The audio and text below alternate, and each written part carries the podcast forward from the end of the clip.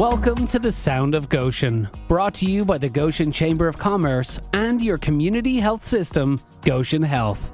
Getting well and staying well, that's living vibrantly. Goshen Health can get you there. Feel better, do more, live vibrantly. Visit live vibrantly dot com. This week's podcast episode, Sounds of Service. Welcome to the Sound of Goshen. I'm your host, Vince Turner, and today's episode is Sounds of Service, featuring Bill Rieth, who is the outgoing C E O of Crossroads United Way. Sounds of Service is presented in part by D J Construction, serving our community for more than sixty-five years. D J Construction, decidedly different. Well, Bill, as you prepare for what is going to be a busy couple of months, uh, wrapping up a, a dozen years at Crossroads United Way, uh, I'm sure it comes as a little bit on the bittersweet side. You're moving on to into the unknown in, in three or four months from now, uh, but at the same time, you're looking back at, at twelve years of a life very well lived. Yeah, thank you. Actually, it'll be thirteen at the end of the year. Oh, when, my goodness. Yeah. When I conclude. Uh, but yeah, it's been a wonderful experience. As you know, Vince, we live in an incredible community uh, with really caring and giving people. Uh, lots of people have had a chance to interact with uh, over the years. And as I look back, yeah, it's been a joy. Uh, it's been fun. It's been challenging at times. Mm-hmm. You know, we've had the flood, we've had tornadoes, you know, we've had, uh, of course, the pandemic, mm-hmm. uh, which has stressed all of us out. But it's it's been a, a great uh, oper, uh, privilege to be a part of uh, walking the, uh, in step with our uh, community um, over the last thirteen years. Whether I'm emceeing an event or with you at a table or now doing a podcast, I know that I am not getting away without this. So let's just get it out of the way before the next fourteen minutes unrolls. Give me a Bill Rieth joke. Well, it's not really a joke. It was, I was in Staples the other day, you know, kids are getting ready to yeah. go back to school yeah. and they had a new product for kids as they're going oh, back yeah. to school. They've got a pencil now that's got two erasers on it, uh, one on each end. And I thought, that's pointless. Like I said, let's just get it out of the way. But it sets up one of the questions I wanted to ask, Bill, is mm-hmm. that um, of, of a handful of people that I could describe like this as you, you are the eternal optimist. You, you have, I mean, I have never seen you in a bad mood. I've seen you when you're a little upset, but I've never seen you in a bad mood that lasted very long. I've never seen you in a situation where you felt like it was a situation of desperation. I've seen you frustrated, but not exasperated. So the question I have is, is, as you look at this, as you're wrapping up thirteen years now at the United Way, where does that come from? Where does that optimism come from, that natural feeling of, you know what, it's going to get better? Well, it really stems from my faith. Okay. Um, I became a follower of Christ a long time ago, and I really believe uh, that God exists, that he loves us, that he cares for us, and that there is a better world. And uh, I believe that he deeply cares for people. And I believe that um, through my faith that that there is uh, always a way forward, even when mm-hmm. things are difficult, uh, that a what it might appear as a negative or a no is maybe a not yet and maybe something better. And uh, my experience after being in non-profit work for a long uh, time now is that there um, always is a rainbow at the end of the, that cloudy day. And that's not to negate the cloudy days, not to negate the challenges, mm-hmm. the difficulties that people face. But uh, I really believe that there is always a way forward, and that uh, even in the midst of, of challenges, there is really a brighter tomorrow and a better future. And I think that's ultimately Uh, from an eternal perspective, but also in a, a very local now uh, perspective. And you and you began your career in the pews and mm-hmm. in the pulpit, and then went into nonprofit work. And as you said, you spent an awful lot of time doing nonprofit, not only as your employment, but also as a volunteer. You're mm-hmm. one of the founding board members for the Goshen Education Association, and you've been involved in so many other endeavors here in Elkhart County.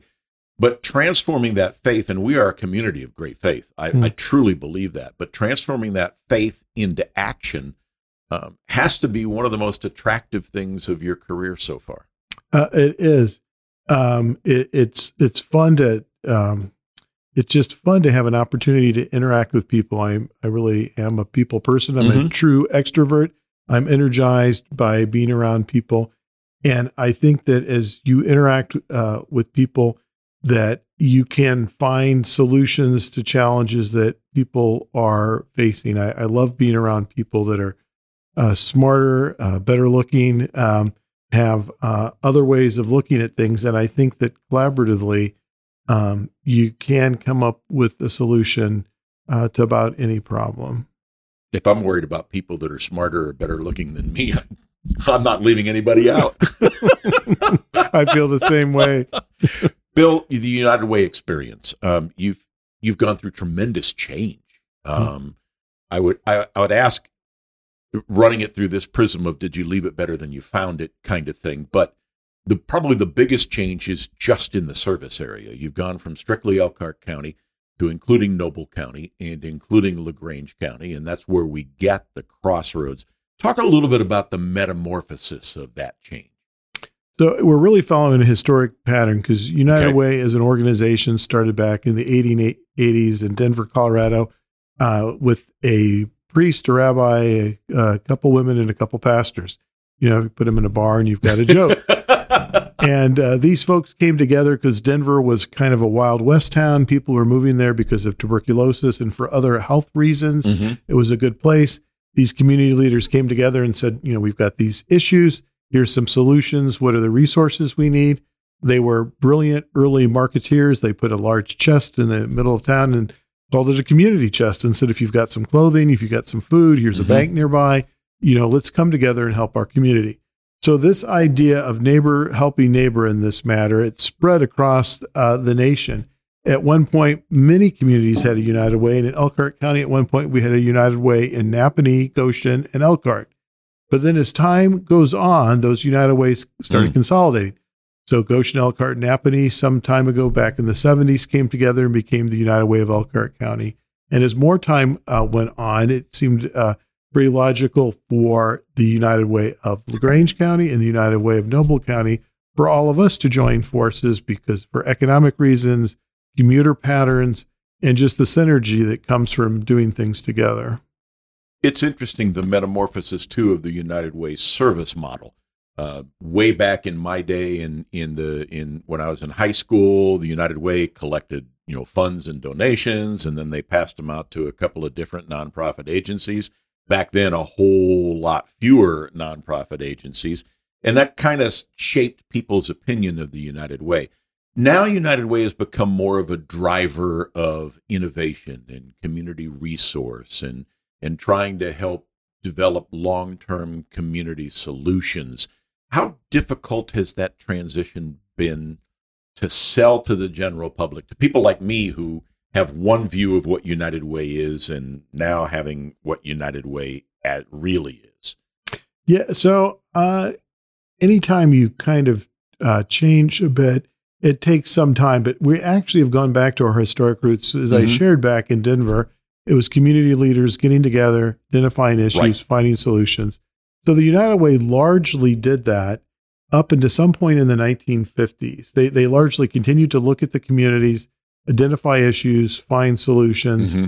and and gather those resources, and gather largely through payroll deduction. So if you and I had been in the workforce uh, in the early fifties, and you would give, if you were a part of a faith community, you would give to that, and then the rest of your giving you would give to the United Way, which mm-hmm. would cover those needs in your community.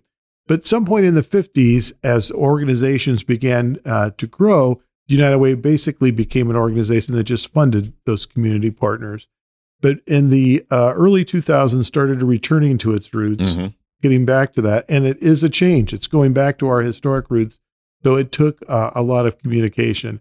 Although locally, you saw some of that D N A. Um, Uh, A D A C ultimately came out of some D N A roots back in the fifties with uh, O'Shondale and United Way. C A P S came out of uh, uh, United Way D N A back in the seventies. So, you know, United Way all that time had been looking at, at issues that our community was facing, trying to find solutions. And in the case, in the case of A D A C, and CAPS had actually spun off whole new organizations, you know, a lot of community stakeholders involved, but the United Way was right at the center. So it was, it was returning to our roots, but then a lot of communication uh, with uh, community members. And one way we did that is we started doing a lot of community conversations. Mm-hmm. So we had the data to back up uh, what we were uh, doing.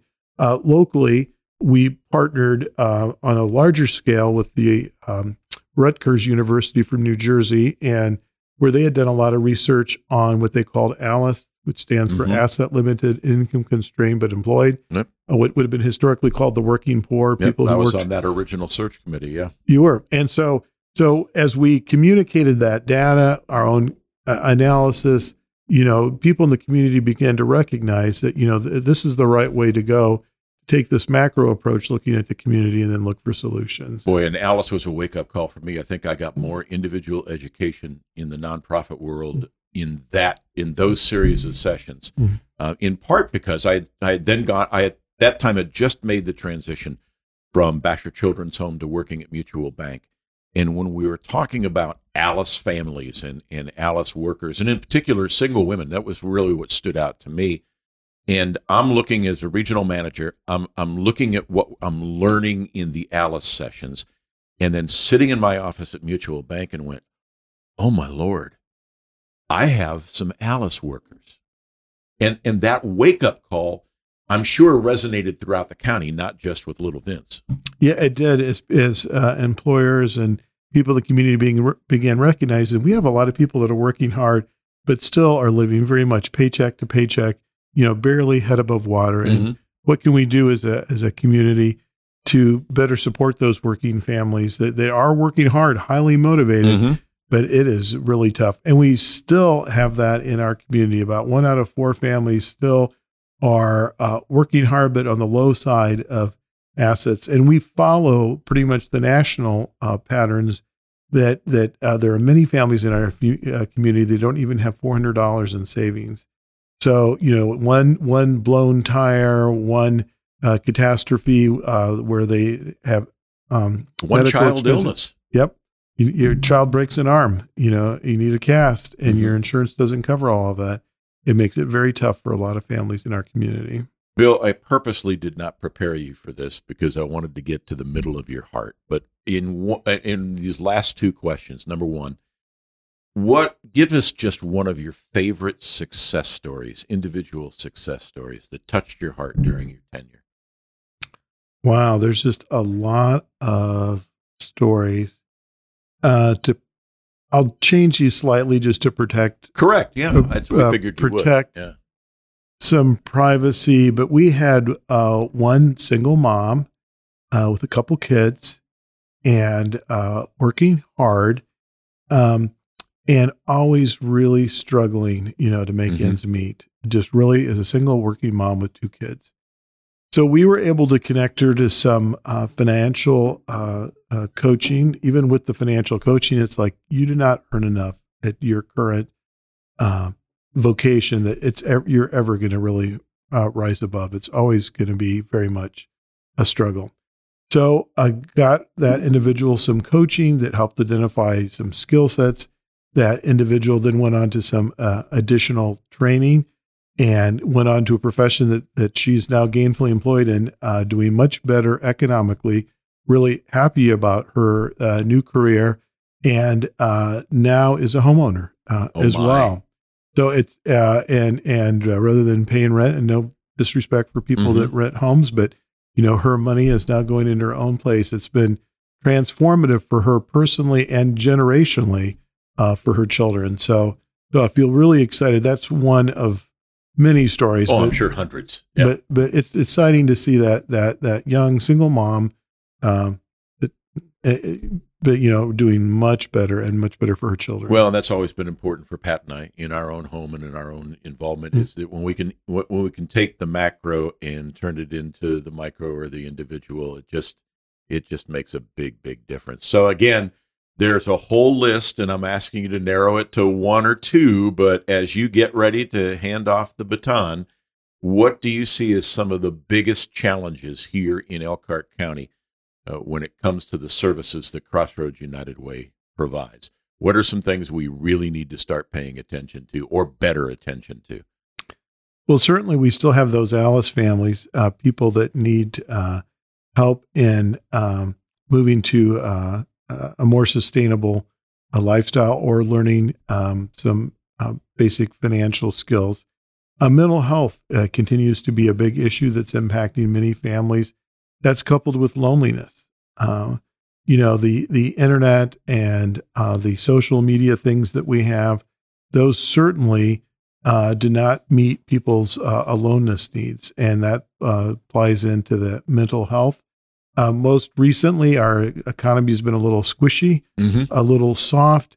We have people working, but largely underemployed, and that's tough. You know, we've seen a big uptick recently uh, in needs for direct uh, assistance.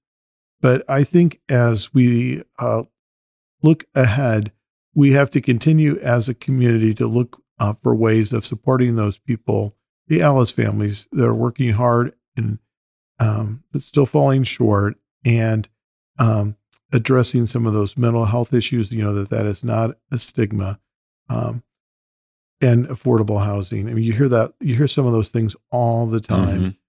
but um, quality, affordable housing. And finally, one other thing uh-huh. that's uh, really critical is um, our work with building strong brains or early childhood. Mm-hmm. You know, kids under five, they, Uh, it's one of the most critical times. Uh, every minute when you're under five, you form one million new neural connections, one million a minute, which is incredible.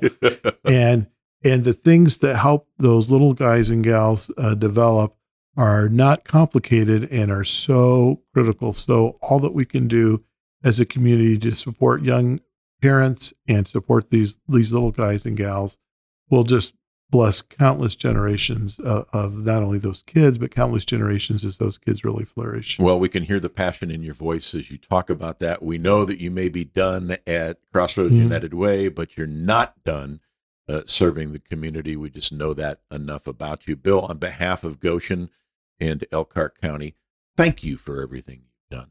We certainly appreciate that. Well, thank you. And a big thank you to uh, my community. I love our community. It is full of people that are passionate, that are kind, that are loving, that are giving, that are philanthropic. Uh, we live in an incredible community, and I'm just very blessed. Very blessed. As as my friend Kevin Deary likes to say, more blessings than challenges. We're, we're very fortunate. Thanks again, Bill. Sounds Around Town has been presented in part by D J Construction. Decidedly different. Don't forget, Sound of Goshen includes Sound of the Economy, Sound of Success, Sound of Service, and Sounds Around Town. Thank you for joining us.